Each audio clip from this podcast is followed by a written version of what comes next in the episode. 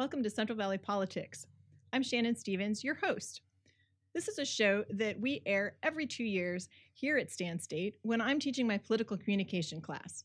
I am a com studies professor and a journalism professor, uh, but one of the most fun things I get to do is teach my students how to follow campaigns in real time. And specifically, what we like to focus on are local elections. So, from the governor's race on down to city council and even our school boards, if we've got them. And instead of keeping all of that knowledge that my students gain in the classroom, we want to share it with you. We want to share it with people in the Central Valley. And we want to do that for a couple of reasons. First, we know how hard it is to learn about local candidates. It just takes a lot of time to learn about propositions, to learn about who is running, why they're running, what they stand for. Um, and these are the folks that are going to manage our cities and our towns, our schools. It's important to know who they are. And we want you to get three things out of this program. So, first, we want you to learn about the political candidates in your area. That's the most important thing. Secondly, we want you to register to vote. You have to register to vote. And secondly, we want you to get out and vote on November 6th. Every vote matters. It really does, especially in these small elections. It matters everywhere, but in the tiny elections, it can be a matter of four to 10 votes who gets an office. And you certainly want to make sure it's someone that you care about and someone who has your interests at heart. Finally, I want you to keep in mind as you watch this show um, that the students who are presenting this information to you are new to political communication. Um, their goal is to be nonpartisan, and they're going to do that to the best of their ability. I'm going to do that to the best of my ability, but please bear with us. And, and also keep in mind that although I'm a professor here at Stan State and my students attend this school, we do not speak for Stan State. The content is our own. Does not reflect the opinions of other faculty, students, staff, or administrators at CSU Stanislaus. Now that we've got that out of the way, let's welcome our first group of students and hear what they have to say about Central Valley politics. So let me welcome our first group of students. Uh, with us today, we have Angelica, we have Kristen, I have on my right Zach and Keith. So take it away. I think Kristen, you're going to start us off talking to us about Ceres. Yes. Yes. So in Ceres, there are a couple uh, city council seats open, and in District One, we have Chance Condit. And so Chance comes from a family of public servants. Uh, he's also graduated cum laude from Stanislaus State here uh, with his BA in history. Um, he works, uh, currently, he's a field rep for California State Assemblyman Adam Gray. And he's also currently on a few boards in Ceres, like the Ceres Centennial Committee. He's a board member, Ceres Lion Cl- Lions Club, um, the Ceres Garden Club. Uh, there's a few other like committees that he's in, uh, and so he's well versed in the Ceres politics, and he's also running unopposed, which um, kind of sets him up for he will be the District One council member for Ceres. All right, so that takes care of District One. Okay, so what about the rest of Ceres? So in District 2, we have the city council members. Um, Linda Ryno, she's actually the incumbent, so she's been there for since 2013, I believe. Unfortunately, there's nothing I can really find about her, um, com- uh, talking about what she's done or what she plans to do. Her opponent is Melvin Eugene Yeakley. Um, same thing, unfortunately, I can't find much on him. Um, what I do know about Ryno, however, is that she's interested in um, she's interested in enforcing um, uh, police service and um, just kind of getting our debt down. Um, that's all I could really find. All right, that's not much. So nope. Maybe maybe they'll tune in and we can hopefully hopefully. all right. So does that mean that we are ready to talk about the Senate race already? We're done yes. with Ceres. All right. Yeah, I so think we're ready. Senate race. yeah. So I want to start us off with the ad that Dianne Feinstein has at the top of her campaign webpage. All right, let's take a look at that. All right, so as you can see, as you can see in the in the ad, it was basically about one of her defining issues in her career about gun control. Um, she was one of the uh, main proponents of the assault weapons ban uh, years ago that has since been repealed, and she's now advocating to have it uh, brought back. Um, and just kind of give a brief overview of her career. Um, she's been a U.S. senator since 1992 for the state of California. She served on multiple committees. I'll just give a brief rundown. Um, since 2017, she's been a ranking member of the Senate Judiciary Committee. From 15 to 17, she was vice chair of the Senate Intelligence Committee. Um, before that, when Democrats held power from 09 to 15, she was chair of the Senate Intelligence Committee. So she kind of took a step back when Republicans took control of the Senate. Um, also, at the same time as uh, being chair of the Senate Intelligence Committee, she was also chair of the Senate Narcotics Committee. And then from 07 to 09, uh, she was chair of the Senate's Rules Committee. So she's been pretty busy, especially over the last decade or so, uh, chairing lots of important committees and being a part of important legislation. Mm-hmm. All right. So, what did you learn from watching that video? Uh, basically, she's really big into the bringing back that assault weapons ban, Mhm. um, which she's basically looking at the uh, spate of mass shootings we've had over the last few years and uh, the use of assault weapons in some of those. And so she believes that her uh, legislation would have prevented those shootings. So she wants to bring it back so that um, those weapons can be kept out of the hands of people who would want to hurt other people with them. All right, terrific, terrific. So, longtime incumbent, been in California a long time, done a lot of big work. Um, Mhm. So, who's opposing her in this race? That seems brave. Um, Mr. State Senator Kevin De Leon is Mhm. opposing her, and to briefly introduce him, we'd like to also show his ad, if that's okay. Terrific. So, All right. So, um, so what was that ad about? What did what did you see as the point of difference there? well, um, maybe as Feinstein might be more about the issues, his ad more details his involvement in the community and his willingness to sort of reach out to people and get that that person that sort of that personal connection that maybe Feinstein is missing out on because she's the longtime incumbent. She's obviously got a lot of work to do. Um, but to briefly introduce him, uh, he is the current California state senator. Um, he served since 2010 until now um, in two districts. Uh, he started his political career in 2006 when he ran for the California State Assembly for District 45, and that ran from 2006 to 2010, and then in 2010, obviously, became state senator. So Okay. Okay. So, so what do you think he brings to the table that could um, help him to run against Feinstein? Why do you um, think he's there? Yeah, like I mentioned earlier, I think he's more of the uh, more of the personal connection type, uh, whereas Feinstein may focus more on her specific issues. He's more of the bringing that personal connection to the people, and especially where he's from, East Los Angeles. Um, he has a lot of people who support him over there because he is very much part of the community. All right. All right. So, anything you guys want to add? Anything that you think is particularly interesting about these races? Um, well, I think it's interesting. Earlier uh, today, the LA Times put out a article, and it was talking about both candidates and their words. And they had kind of asked what, uh, why should the conservative population kind of vote for you? And Dianne Feinstein, very political, she kind of stayed very general with what she was saying. And De Leon did the exact same until the very end, and then he really just uh, threw in his whole. Uh, he wants Medicare for all. And so, even though it was kind of like towards the conservative section, that was just kind of interesting that he was generalized until that very end because he is staying true to what uh, he's kind of running on his platforms. And so, he is sticking true to that. All right.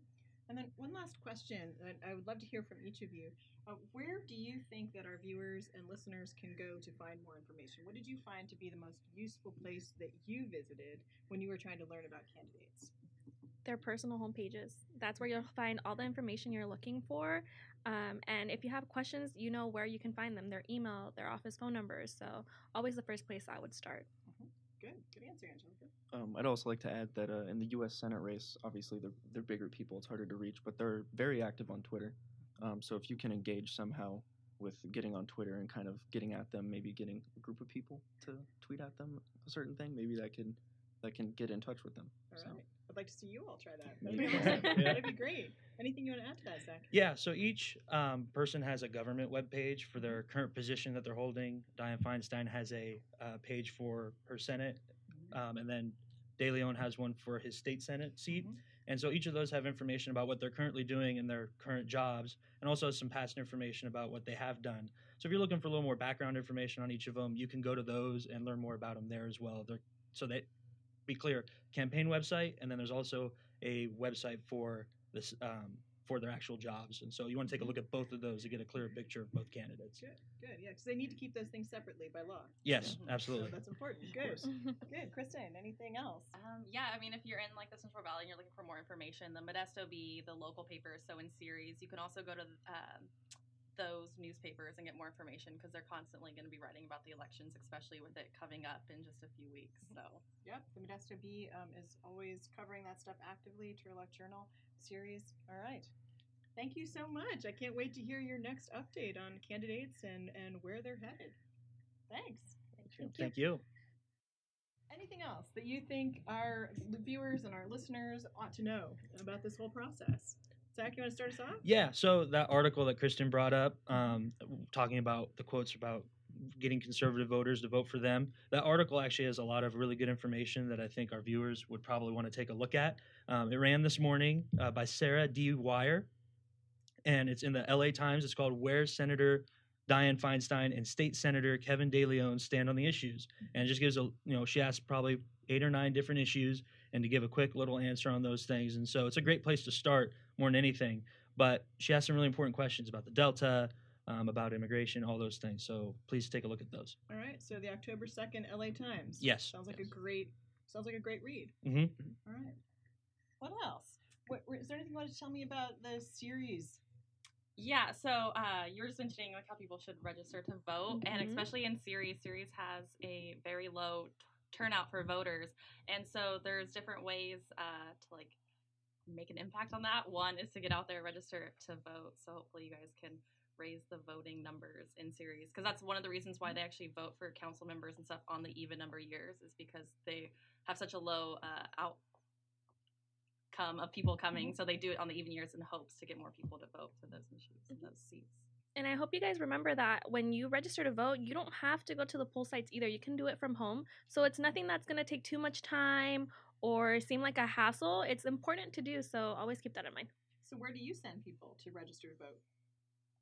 What do you mean? If they're going to re- register to vote online, where, where do you like to go to do that, or where do you send your friends who haven't registered yet?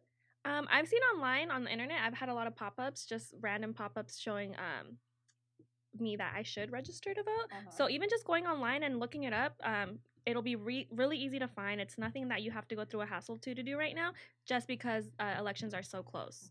Mhm. Um, you can the state website register vote at cal, dot california or dot ca, but stands for California dot Mhm. gov. So register vote dot ca dot gov. Um, that'll get you started and and Mhm. multiple languages, uh, a lot of different interfaces. But that's a, Mhm. that's where you want to go. Yeah, and that's a super f- safe place to go, Zach. Um, so that's the California Secretary of State. You can just Google California Secretary of State, um, register to vote, and you will get there. And make sure you're looking for that .gov at the end of the address, because a lot of those pop-ups are helpful and a lot of them are, are dangerous. So let's be careful Okay. where we go. um, but the, the Secretary of State website is a great place to go. Uh, Rock the Vote has been around a very long time too, Mhm. and they can help you navigate. But the most direct place to do it is our own um, state website. All right, feeling good? Feeling Yeah. good. All right, let's get out that news. Have a great day, you guys. Thank you. All right, welcome to the group. Uh, with me for this group is Kristen, Adam, and Emily Ann. And Emily Ann, you're going to start us off, yes? Yeah. So uh, we're talking about the lieutenant governors. Uh, first is Eleni Kounalakis, and Ed Hernandez would be the second candidate. They're both Democrats. Um, Eleni is a businesswoman. She worked under Obama. She has two degrees in law and business, and she's a U.S. ambas- She was a U.S. ambassador to Hungary.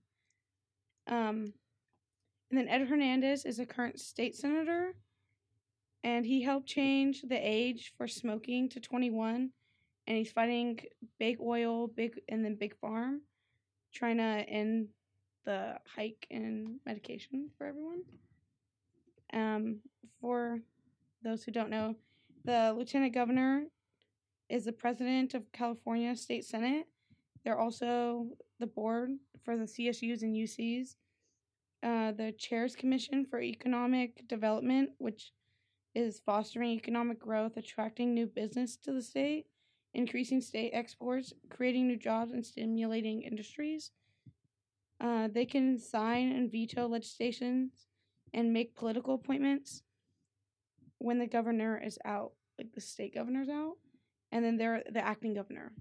They serve a four year term, but have the option of serving a two. All right, so they're kind of like a vice governor. Mm-hmm. All right, cool. Thank you. Thank you.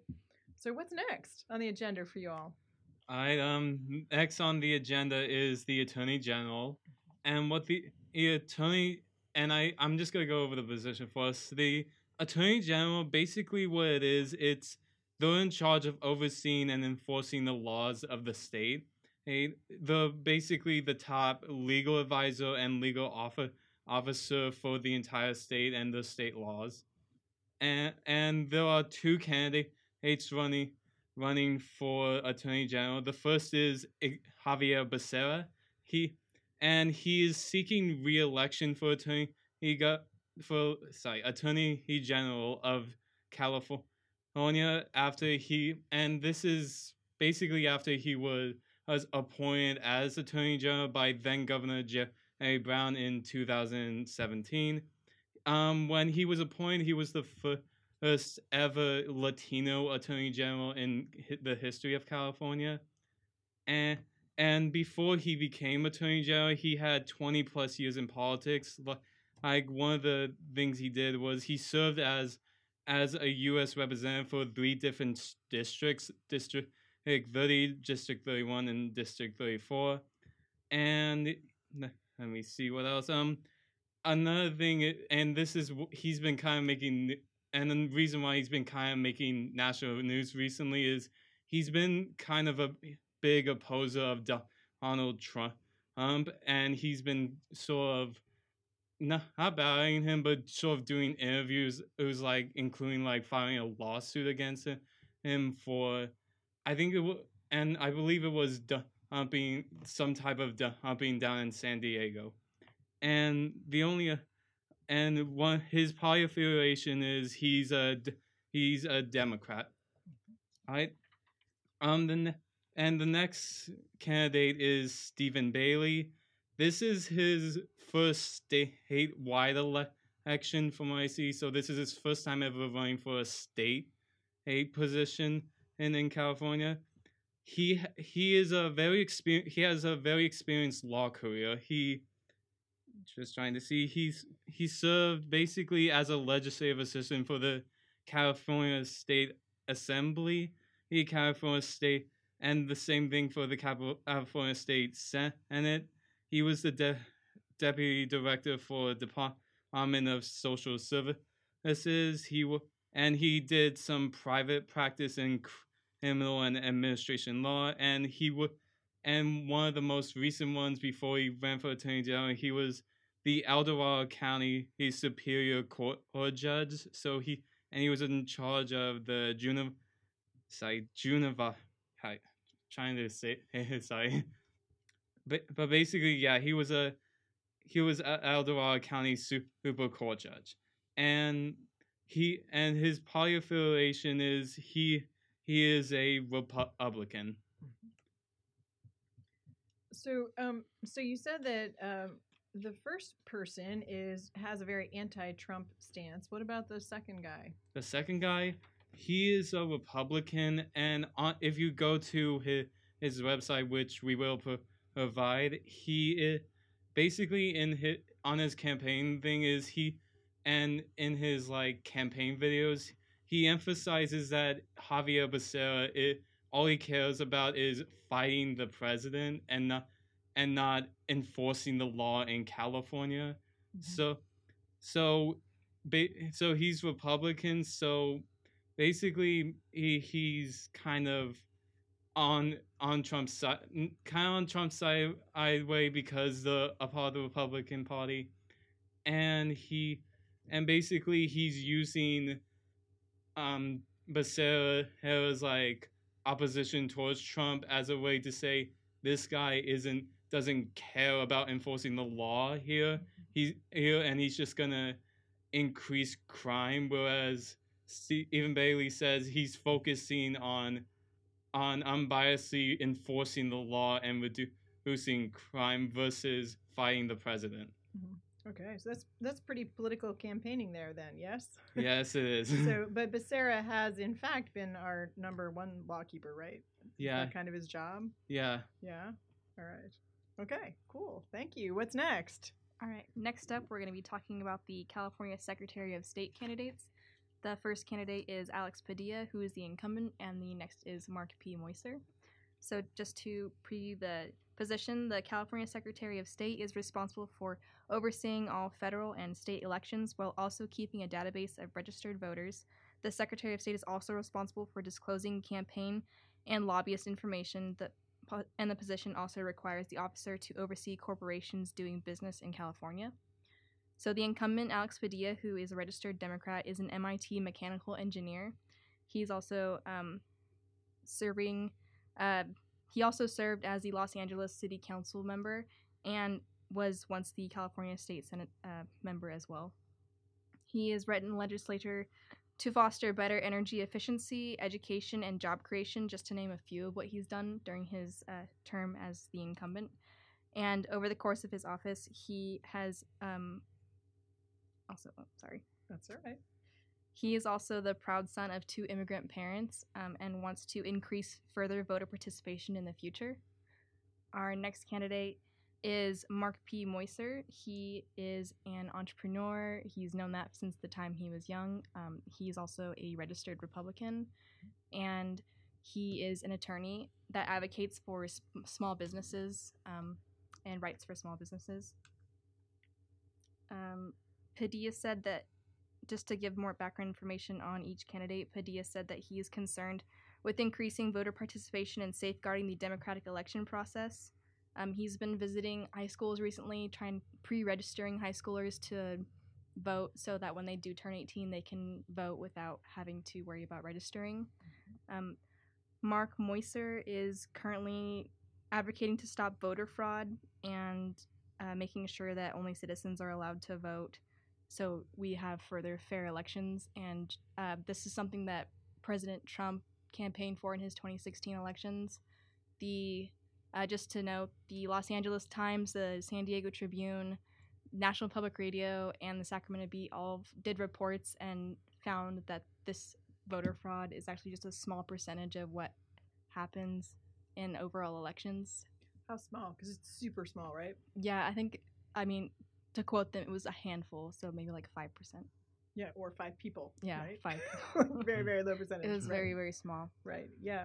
So, um, so we've talked a little bit in class about the importance of getting people to register to vote. That um, stopping people from voting is a bigger issue right now. So it's interesting that they're talking about that from Mhm. both sides, though.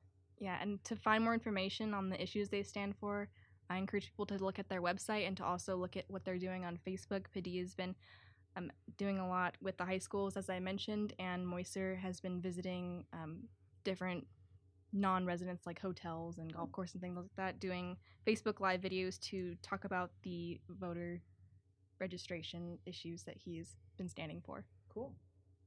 I'm Alright. also going to take us into the next position we're going to be looking at, which is the California Superintendent of Public Instruction. So, this position serves to execute policies and heads the California State Board of Education to ensure public schools meet the necessary requirements for giving students a quality public education. The candidates we have for that are Marshall Tuck, who is a registered Democrat, as well as Tony Thurmond, who is also a registered Democrat. So, Marshall Tuck says he has devoted the last 15 years of his life to working in the public school system. He has also worked with underrepresented schools in the Los Angeles area and has also worked with many, or uh, just a few, nonprofit organizations in the past. Um, Tony Thurmond said that public school systems actually saved his life after his mother passed away from cancer and his father uh, was not with their family anymore. He uh, Thurmond said he is devoted to fighting for funds for the public school system so students can have a better and safer education. To just learn a little bit more on what they stand for, I'd like to show the following ads for Marshall Tuck and Tony Thurmond. All right, let's take a look. All right. So, so what did we just see? Okay, so as, as I mentioned, Marshall Tuck is in favor of making sure that our public education system uh, is the best it can be. So making sure that, like, I think he said he's focusing on the fourth graders and how that we need to increase the public education system so that they can make sure that they have a better education. Basically, I don't know how else to say it. Um, Tony Thurmond is very uh, opposed to what Trump is doing, taking funds away. He is not. He's in favor of funding the public school systems, which Trump is currently trying to defund public school systems. So he wants to put the funds back into public school systems so that we invest in the future, which is the students of our communities. Um, So interesting. Um, are both of them referencing the national political stage, or are only one of them? Where's Where's their focus? Is their focus on what they can do as local superintendent? Yeah, from what I've seen, um, and just in my opinion, I think Thurmond is more national political movement, whereas Tuck is very focused on the community aspect of public education. Um, Tuck believes that teachers need to receive higher funding, also, um, just as Thurmond does. But th- they both seem very qualified for the position. They've both been in the public school system for most of their lives. So It's tough Teaching. to have two Yeah, two people good. from the same party with experience in education. I'll be looking forward to hearing what you guys report on this next time. See if we learn more. All right. So so anything else? What's our next uh, What's our next group? You guys have a big group to cover. Uh, Yeah. All right. Um, the ne- next one is, is excuse me i- is the county superintendent of schools, and that is for the Stanislaus County.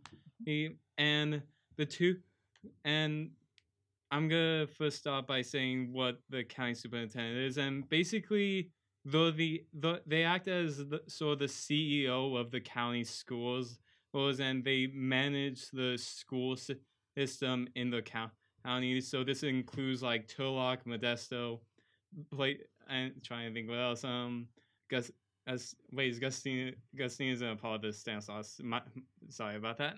That's all right. um, and the first one I'm running is the first candidate I'm gonna introduce is Scott Kuykendall, and and I'm actually going to play. We're actually gonna play a video to from his campaign website, if that's all right. Yeah. Let's take a look. All right. So what did we learn from that video? I basically Scott uh, uh, uh Kuykendall, he he's very he's experienced in edu- education and education has basically become like his whole whole career career after he graduated. He, um, interesting story. He's actually an alumni from CSU Stanislaus. Mm-hmm. So there's one. All right. So, um, before the election, he was the assistant superintendent for Stanislaus County Office of Education. He's he served under the former superintendent Tom. Sorry if I'm mispronouncing. Ca- Changnon, who who was the who was the superintendent before, and he did not seek re-election this time. So Scott, so Kuykendall has 20 plus years of educate experience in education. Um, he was born in Patterson. He was raised in in a in a farm in Crow's Landing, and he w- and the and basically he has worked worked in the Stanislaus County. He worked in in schools as first a teacher, then a principal, and then other administrator. And like I said before, he recently was the assistant superintendent, and and his ma- and his main like pu- the main goals he's he's hoping to fix is he's folk he said in another video he he met on his campaign website is he meant and he wanted to fix fix four gaps in education and they are school readiness education education skills and co- college. So he wants to basically offer more opportunities to people of all ages eh, more educational opportunities and more opportunities with programs in order to help them succeed out here in the valley and then the next one is shannon sanford good first name right Uh-huh. Outstanding. Yes. yeah, yeah, yeah. And I'm going to actually play a video from her website too. All right. Let's take a look. All right. So what did you see there? I, alright. So the video basically de- detailed that she has four main concerns and that she wants to uh, address, improve, or change as the county superintendent is safety, achievement, vocational education, and the role of the county's office of education. A bit of background for from her is she had she has 28 years years of experience in education. She has 16 years of experience as a teacher, and then 12 of years as the superintendent for Gratton School District. She and her main see and and what she kind of wants to do for for the county superintendent as shown in the video is just she wants to sort of unify all the school districts in order to ba- basically create this like a more orderly structure where it'll like like information is passed on between school school districts and school and schools for teachers and for for teachers and to better educate our students and she also wants to hold accountable hold the office of education accountable to the district students and taxpayers All right.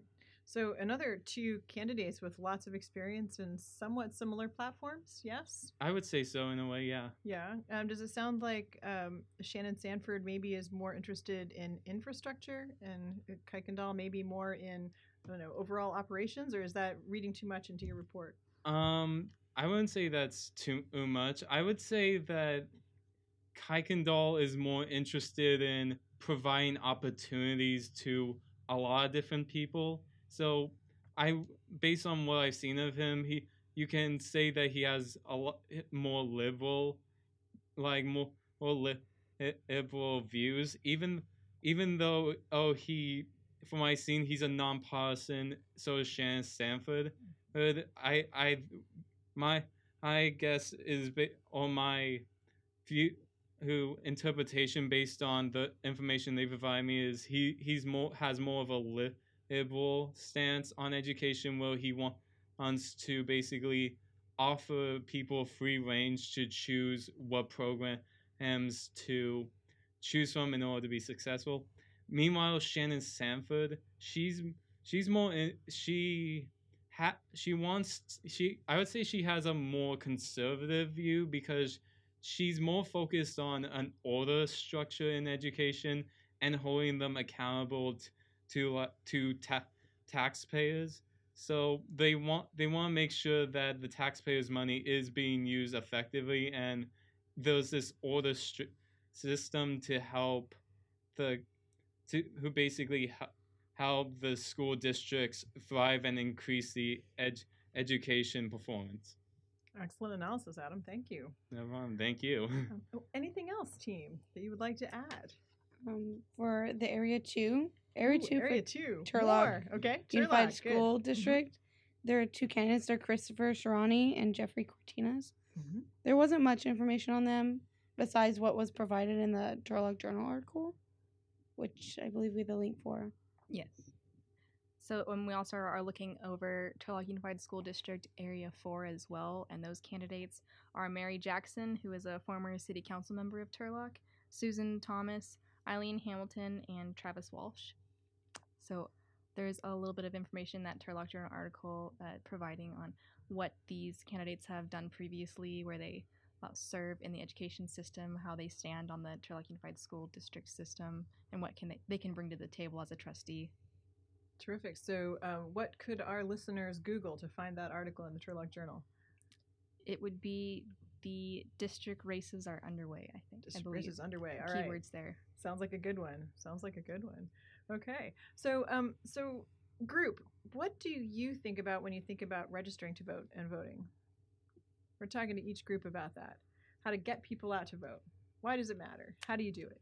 It's been so long ago for me that I can't even remember how I registered to vote. I I just remember that my parents always instilled in me that it was important to have civic engagement and to be up to date on political issues. And we've always watched the news in my house, and I've known from a very young age that being involved in politics is something that you do as a citizen. So I would encourage everyone to register to vote, and it's very easy to do so because of the people on our campus who are willing to help you through that process. People on campus, such as uh, there is a Democratic Party club, and mm-hmm. even though they they are, you can technically say they're biased because they are they are literally the Democrat Pa- Party club on campus. They will have a lot of information and vote information in order to help you register uh, to vote. terrific, terrific. Um, there's also some fun places to go, like Rock the Vote, or We All All Votes Count. All votes matter. I guess that's the one. Um, and also, which of the offices that you talked about? Do you remember? We're going to scratch that last thing that I said because it wasn't this group, it was the last group. So we will not say that group. Apologies. all right. So thank you all for your participation and presentation and sharing with the community all your learning. I can't wait to hear what you find out about these candidates between now and our next report. Thanks for having us. Thank you for having us. All right, so welcome. I have another group with me here, and on my left I have Lindsay, I have Myra, and over here I have Gary and Harry. And Gary, you're going to start us off, yes? Yes, I'm going to start you off. So today we're going to tell you a little bit about the mayors that are running for Turlock. Um, before we talk about that, I wanted to let you know what a mayor does for our city. Uh, mayors, they oversee the city's police, fire, housing, and transportation departments, along with the education as well. All right. Go we're going to talk about now. We're going to talk about our first candidate, Amy Bublak. She studied at Stan State and graduated with a BS in criminal justice and sociology in 1989. Um, she was elected to this Turlock City Council in fall of 2008, as that's her current position right now. She was a three-time vice mayor and is a retired police officer. And as mayor, she will work to grow her income base by creating jobs, um, not raising taxes, provide additional funding to improve public safety for all residents, and allocate general fund dollars to improve local roads. And would you like to add anything else? Yeah, she's also planning to stop the double water rates and create a citizen service desk for resolving citizens' issues in a timely manner. Um, so that's all we have for Amy Bublak for now. Um, you could go ahead and look her up on her Facebook account, which is Amy Bublak, or uh, her web her website, which is Amy Bublak, and her Twitter, which is also at Amy Bublak. That Um, seems pretty easy to remember. yeah. and so I guess our next candidate is Jamie Franco. He's a car salesman uh, from Turlock. He's a resident for he's been a resident for 40 years, and he's a Stan State alum with a degree in political science. Um, his goals are to support our police officers with tools they need to fight gangs and improve our roads and support current ministries and nonprofit uh, nonprofits operating in South and West Turlock. And his information can be found on Facebook uh, via Jamie Franco, and then Twitter at uh, at Franco for Turlock. All right, so now that we've heard about Amy and Jamie, who are running for mayor, uh, Gary, did you have something to tell us about Mr. Bates? Yes, Brad Bates. He's a third generation Turlockian, and he has a degree in rhetoric and mass communications from UC Davis. He was previously mayor in 1982 through 1990. He did two terms as a mayor for Turlock. Based on his stance on issues, I believe that he tends to lead towards the more conservative side, and that a few reasons why Brad Bates is running for his third term as a mayor for Turlock is because he wants to restore the police department. They haven't seemed to be a priority. According to Brad Bates, that has not been a priority for our current mayor. They haven't received the support or the funding to retain the officers and get the equipment that they need. He also wants to create uh, more stability at City Hall because the last three and a half years, Turlock has seen instability and turnovers of key management personnel than any other time in Turlock's history. He also wants to make Turlock more fin- for not financially accountable because the messages that he's been hearing is that the spending is increasing and their funding is decreasing. He has experience with these issues because during his eight years as mayor, He worked on the Turlock budget. Yes. He wants to work on Turlock's financial accountability. Uh, the message that he has been hearing is that the city is heading for a potentially serious financial difficult, serious financial difficulties because the revenues are increasing. Also wants to work on the financial accountability because the message that he's been hearing is that the city is headed for financial difficulties because the revenues are decreasing and the spending is increasing. Being mayor, he has experience with these issues because he has reviewed and adopted eight Turlock budgets when he was the mayor. If you'd like to learn more about Brad Bates, you can check his website out, Brad Bates for Turlock Mayor, again, 2018.com, or his Facebook, Brad Bates, or his Instagram, Brad Bates 2018. Brad Bates has served six years on the Turlock Planning Commission and his last three years as a chairman, and he has mayor uh, experience as mayor, being as he previously served two terms. And now, Over What's he to talk about Gary Soiseth? yeah, over to Gary Soiseth, who is the current mayor of Turlock. Um, he's also a former Stan State graduate and a former adjunct professor at Stan State. He's committed to strengthening strengthening the relationship between the campus and community. Currently, it's one of his issues, and he is a third generation farmer and currently works on his father's farm, the family farm, the almond farm here in the area. And he currently resides in Turlock as well in downtown Turlock. Um, before his election, Mayor Soiseth lived and worked in rural, rural vi- villages throughout Afghanistan. He was the director of economic growth for the U.S. Army in 2012 and 2013, and a United States Department of Agriculture senior advisor in southern Afghanistan. And a little more about his issues that he's focusing on. Oh, also, he is a regulatory administrator of water and energy policy at the Modesto Irrigation District, which are two like which is one of his main um, issues that he focuses on is the water issue in Turlock, and also another one is transportation. And he has secured grant funding and low interest loans to repair sections of Turlock's roadways because those have been an issue in the area, and investing in public safety and helping fix the problem with homelessness. And he's investing in the community, making Turlock a kinder, stronger, and more welcoming community. And if you want to find out more information on Gary Soiseth, you can go um, visit his website, soisethforturlock.com. You can follow him on Instagram, Twitter, and Facebook at Gary Soiseth, and also find him on LinkedIn at Gary Soiseth. And now on to the governor candidates. Ooh, I got one thing to add to that. I'm sorry. Oh, sorry about that. Um, and if anybody would be interested in listening to the candidates speak, they'll be uh, sorry, they'll be appearing at Walnut Elementary Education Center on Thursday, October 11th at 6:30 p.m. Feel free to come on in and hear from the horse's mouth. All right. Sounds good. Sounds good. So I want to hear about the governor candidates. Who's going to tell me about that? Uh, so initially, let's discuss a little bit about what the governor does. Um, as governor, uh, these two candidates would have the power to sign and veto bills from the California state legislature.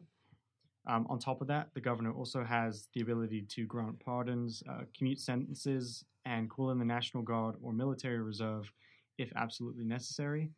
Um, it's extremely important that we, we pay attention to the two candidates in the governor's race, uh, just because the California governor is obviously one of the biggest seats up for election this year. And, and one of the people up for California governor is Gavin Newsom. Uh, Gavin Newsom was born in San Francisco and is currently serving uh, as the lieutenant governor of California and has been in that role since 2011. Uh, prior to his role as lieutenant governor, uh, Newsom served as the 42nd mayor of San Francisco from 2004 to 2011. Uh, Gavin Newsom is running as a Democrat in the 2018 election, and unfortunately, he has no upcoming uh, speeches or public appearances, but he did make a few appearances over the summer. Um, the reasoning for Gar- Gavin Newsom uh, running for governor is he's trying to make that jump from lieutenant governor to the main position as governor of California. Um, on many occasions, he's shown support for the LGBTQ community, um, uh, stricter gun control, uh, the legalization of marijuana, and is a strong advocate for paid family leave. So, those are just a few reasons why he's running for governor. Um, we should care and show interest in Gavin Newsom's campaign and potentially his eventual election, just because uh, as mayor of San Francisco, there's been so much bold change and progress, and uh, there is a hope from his supporters and from Gavin Newsom himself that he can lead radical change to California. Um, so if you want to learn more about Gavin Newsom, you can visit his Facebook page, Gavin Newsom. Uh, his Twitter account is at Gavin Newsom, and his website is gavinnewsom.com slash about. And there is a political ad that we have for Gavin Newsom that we want you to take a look at. Can't wait. All right. So, why did you have us watch that ad? What did we learn? Um, I think it's important for the public to know, uh, to see Gavin Newsom's face and hear his voice, obviously, but also to know what his policies are, and uh, we can we can tell you the information about Gavin Newsom and his policies and what he wants to do for California, but I think it's best to kind of witness it from the man himself and see what he has to offer. All right. Yeah. Terrific, terrific. So, um, so who's his competition for this job? Okay, so he is uh, John Cox is actually the one that's running against Gavin Newsom. Um, he studied at the University of Illinois, and he's a, bus- a businessman, son of a Chicago public school teacher. He worked as a CPA and then started his own successful business. Uh, pretty much grew a $200 million company from scratch. And as governor, he would he vows to take uh, take on the special interests and, in his words, clean out the barn. Um, John Cox also supports clean energy efforts, and that begins at home by driving an electric car. He supports um, education, his uh, stand on that is he wants more charter schools um, for that. And he also wants to increase affordable housing to help deal with the business, uh, I'm sorry, with the homelessness problems, and then focus on getting help for those who suffer from mental illness or substance abuse. And for anyone who wants to check out any additional things on John Cox, you could find him at johncoxforgovernor.com on his website. Twitter is the real John Cox. Instagram is John underslash Cox underslash for government or governor. And his Facebook is John Cox for governor. And we do have a political ad we want to um, show of his. Okay, let's take a look.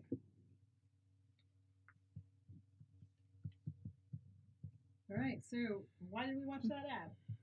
Um, I think it's just important to see his stance on where he stands on certain issues and how he sees um, his opponent, Gavin Newsom. So I think that's interesting for the public to see. Kind of like what Harry said, it's important to hear it from them personally. So, anything else you want to add, group?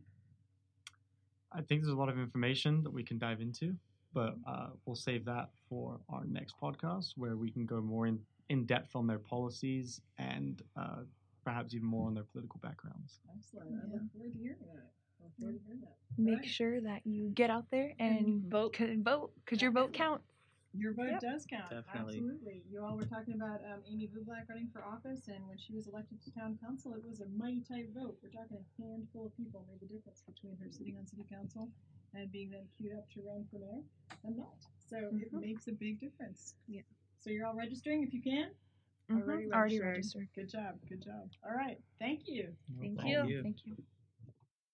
So, welcome. With us today, we have Alan, Libby, and Elizabeth.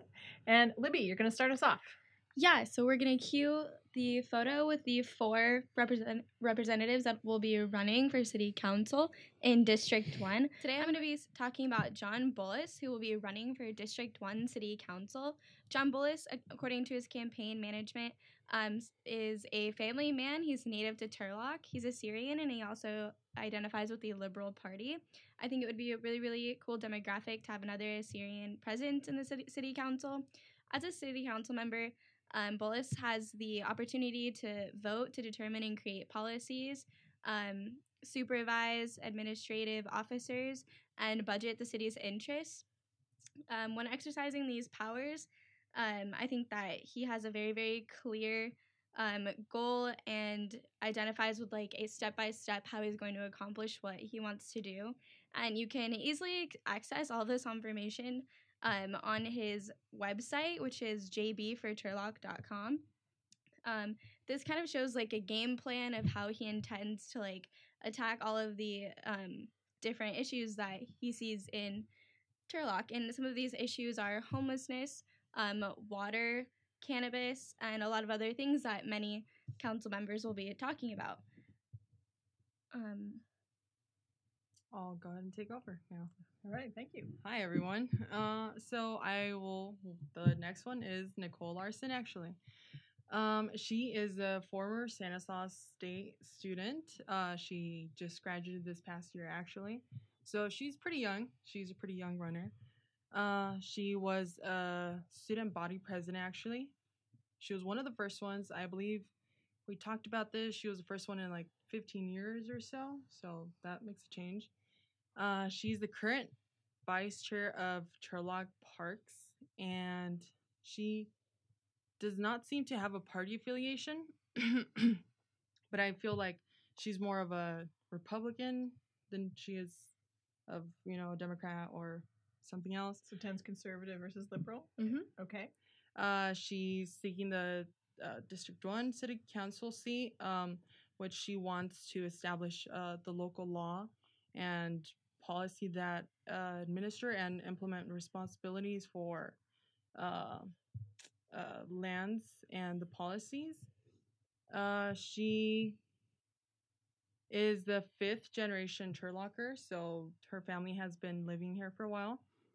Uh, she seeks a master's degree in public administration. So she's a little, she's pretty active in the community, as well as she was a student. Um, she believes that Turlock is uniquely positioned to benefit from someone with out of the box ideas, new energy, and a fresh perspective. So I feel like having somebody young definitely like makes us, you know, us younger people uh, kind of relate to them and uh, just so you know, like that could be me at some point. Uh, from what I've heard from other people, as Libby said too, you know, she was a pretty good um, student as well as a person. Uh, she does have Facebook, uh, at Facebook at um, Larson for Turlock, as well as her website, larsonforturlock.com, and her email, which you could probably reach her. Uh, the next candidate that we have in the City Council, District 1, is Forrest J. White. So he's been uh he's been in the city he's been in the uh council for a while. Although this time he's hmm, excuse me, he's running for uh, the District 1. So he wants to continue the account uh, the economic development. He wants to uh well he's a businessman. He's uh he was I believe uh he was the CEO of San Joaquin County Fair for 30 years, and he wants to focus more on um, uh, making a difference in Turlock. So he wants to uh, promote and uh, promote revenue and limit expenditures, as well as also continuing to develop and uh, the quality city services and uh, develop the balanced budget. Uh, he's, as he quotes, running for city council as a way of serving the community. He wants to improve, focus on public safety, improving the roads, and homelessness. and he does have a Facebook, which is tw- 2018 Forrest White, and his website 2018 Forrest White, where you could see what uh, how he's helping the community and how active he is.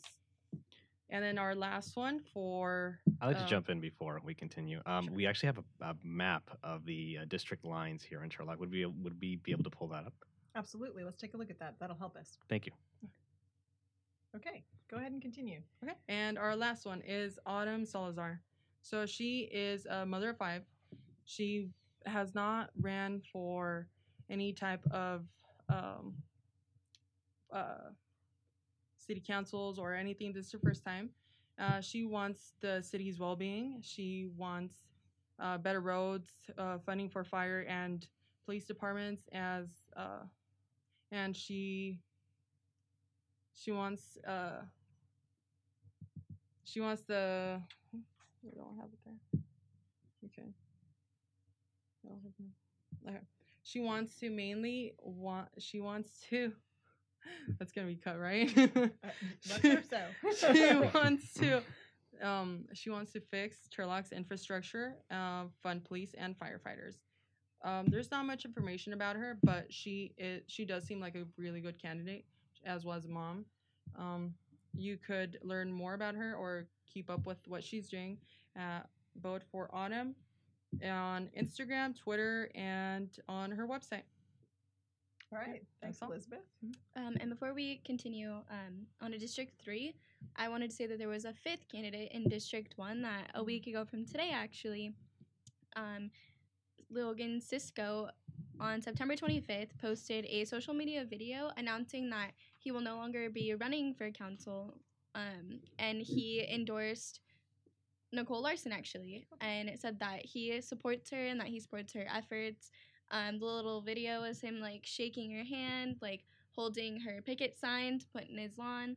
Um, and it just like was a really quick, short and sweet of this is who I think that um, Turlock should support.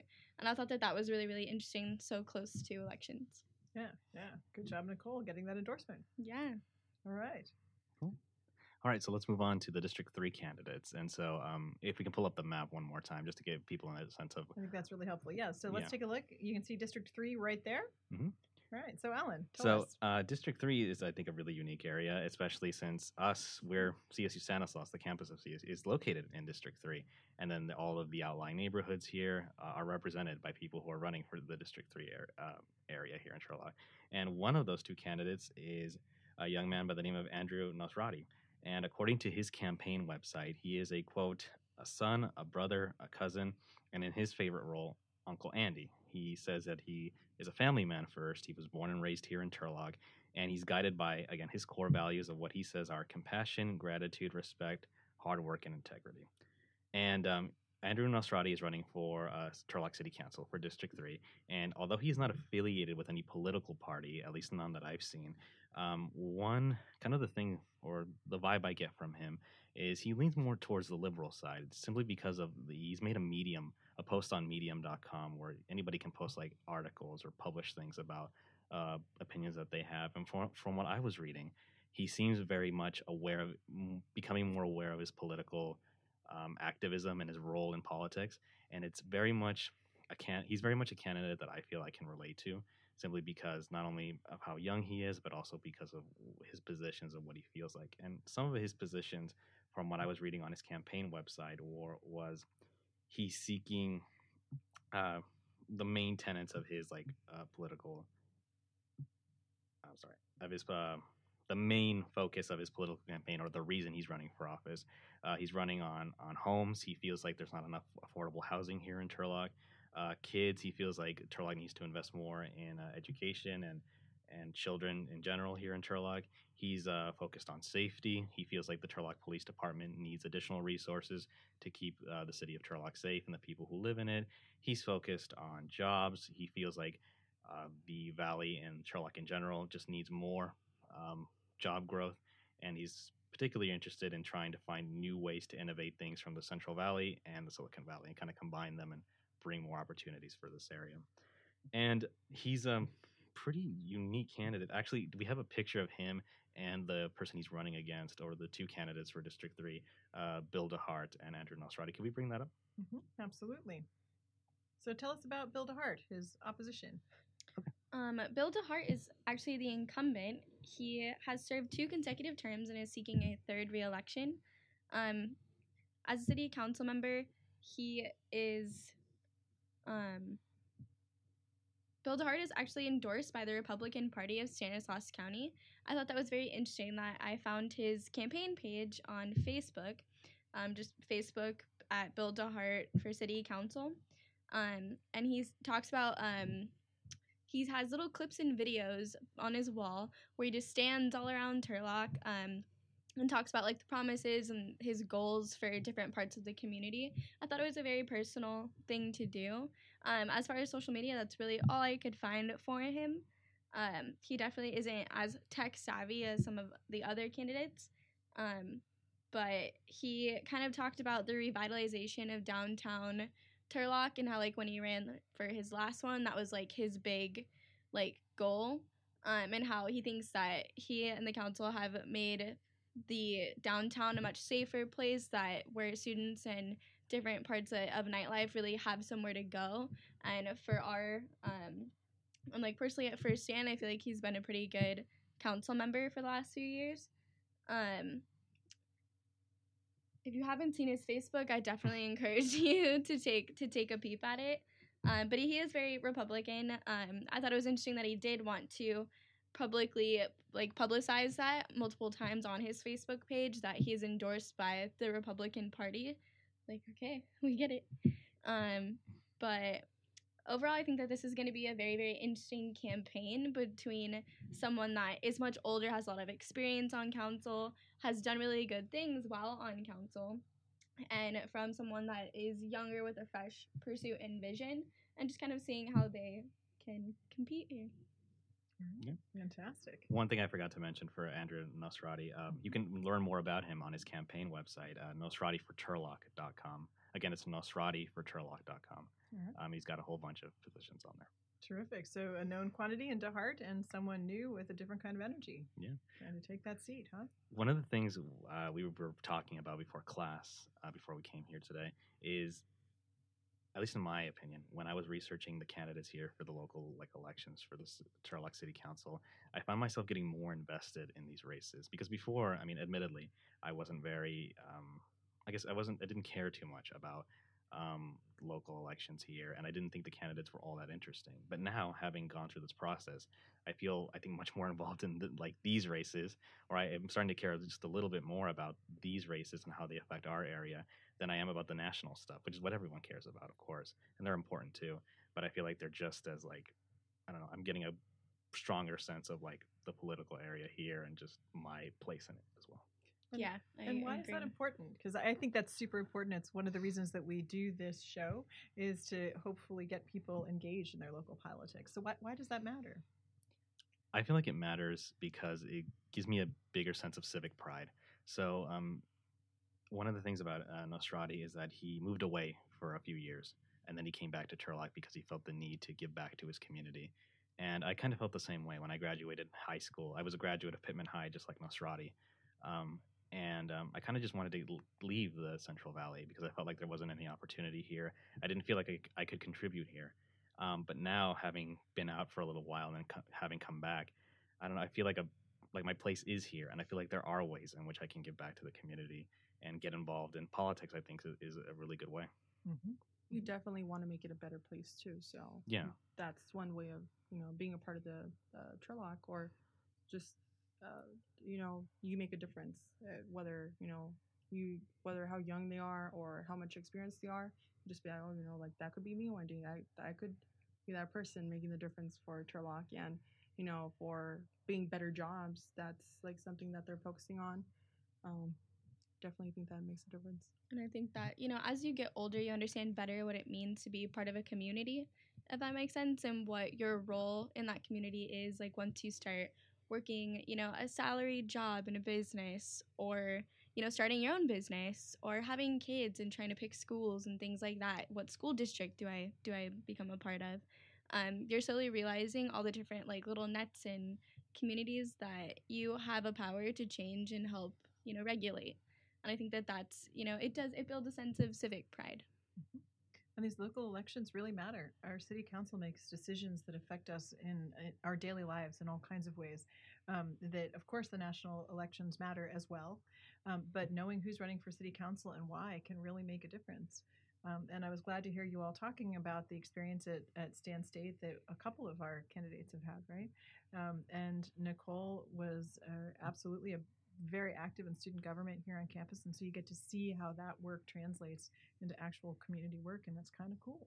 So, Yeah. all right. So, have you all registered? If you can, I have, Yep. yes. All right. That's actually where I got this. So this came in the mail for me uh, just yesterday, and it's the California Official Voter Information Guide, and it's got all this information about like the ba- like propositions that are going to be on on the November ballot, uh, positions like governor, lieutenant governor, all the people running for that.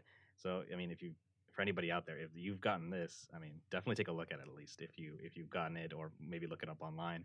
Um, there's a lot of really useful information here. I always take a look at. I always leaf through it whenever I get it, and I'm studying it like all throughout the election season. Absolutely. It's a really important book. I actually take it with me to the polls all filled out so that I don't have to try to remember all the propositions. That's a good strategy. I should It, start is. doing it that. works. It works. And so we'll talk about that. We'll talk about getting out the vote. We're going to talk about um, progress that your candidates have ma- made in our next meeting. And we'll also talk about some of those propositions that are going to affect Turlock.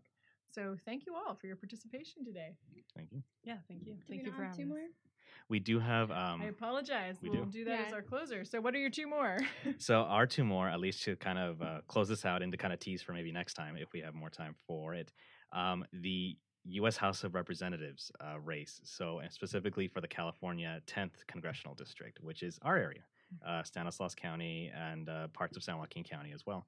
And the two main people who are uh, up f- who are the candidates for that uh, race is the incumbent Jeff Denham, who is uh, affiliated with the Republican Party. He's been in Cong- he's been in Congress for many years now, and the uh, his challenger, uh, the new person referred to as Josh Harder, and he is affiliated with the Democratic Party, and he is challenging Jeff Denham for the seat for the House of Representatives seat. And um, I mean, I can't obviously we can't go into too much detail in this uh, in this show, but um, wow, they could not be more different. I mean. Josh Harder has is very strong and very passionate about the positions that he believes in, like healthcare, um, immigration rights, uh, policies that are happening here in the valley. And then same with Denham, he has very strong positions about what he believes are, are the right directions to go in in terms of again immigration, in terms of healthcare and things like that. It's very you can see the ideo- ideological differences in the two candidates, and um, I gotta say, I mean, Josh Harder's giving Denham a run for his money. I would, I mean, not to get too politically charged or anything, but I feel like he's a really, he's a big challenger to Denham in ways that rivals that have challenged Denham in, in the past, like Michael Eggman, for example, in the last election, just haven't done. Absolutely, it's definitely a new kind of race Yeah. this time. So, so if our viewers and listeners wanted to learn more about that race, where would you suggest they they Google? Well, I would suggest Google if they want to learn more about the candidates themselves. I would definitely check out their campaign websites for each um, individual. So, for example, for Josh Harder, you could always go on harderforcongress.com to check out more about what his positions.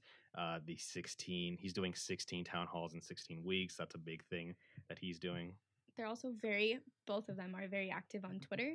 That was, I followed both of them and I've found out so much about them in like the last week. So that, I think that was really good way to quickly speed up on their whole campaign or like personalities even.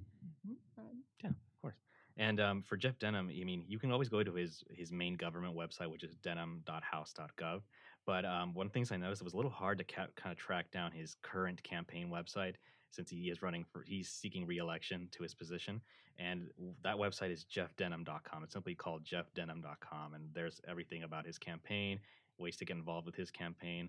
Um, if anybody was interested in that, uh, so any of those two websites for Jeff Denham, like uh, Libby said, going on Twitter, checking out their Twitter feeds, they're always active on there. One thing that I do want to note before we close, and it's something that me and Libby talked about before the show, is the Modesto Bee actually just endorsed yeah, the he did editorial just board. endorse, uh, I think like last week, endor- endorsed Harder. Mhm. I think that was a really big win for Josh Harder.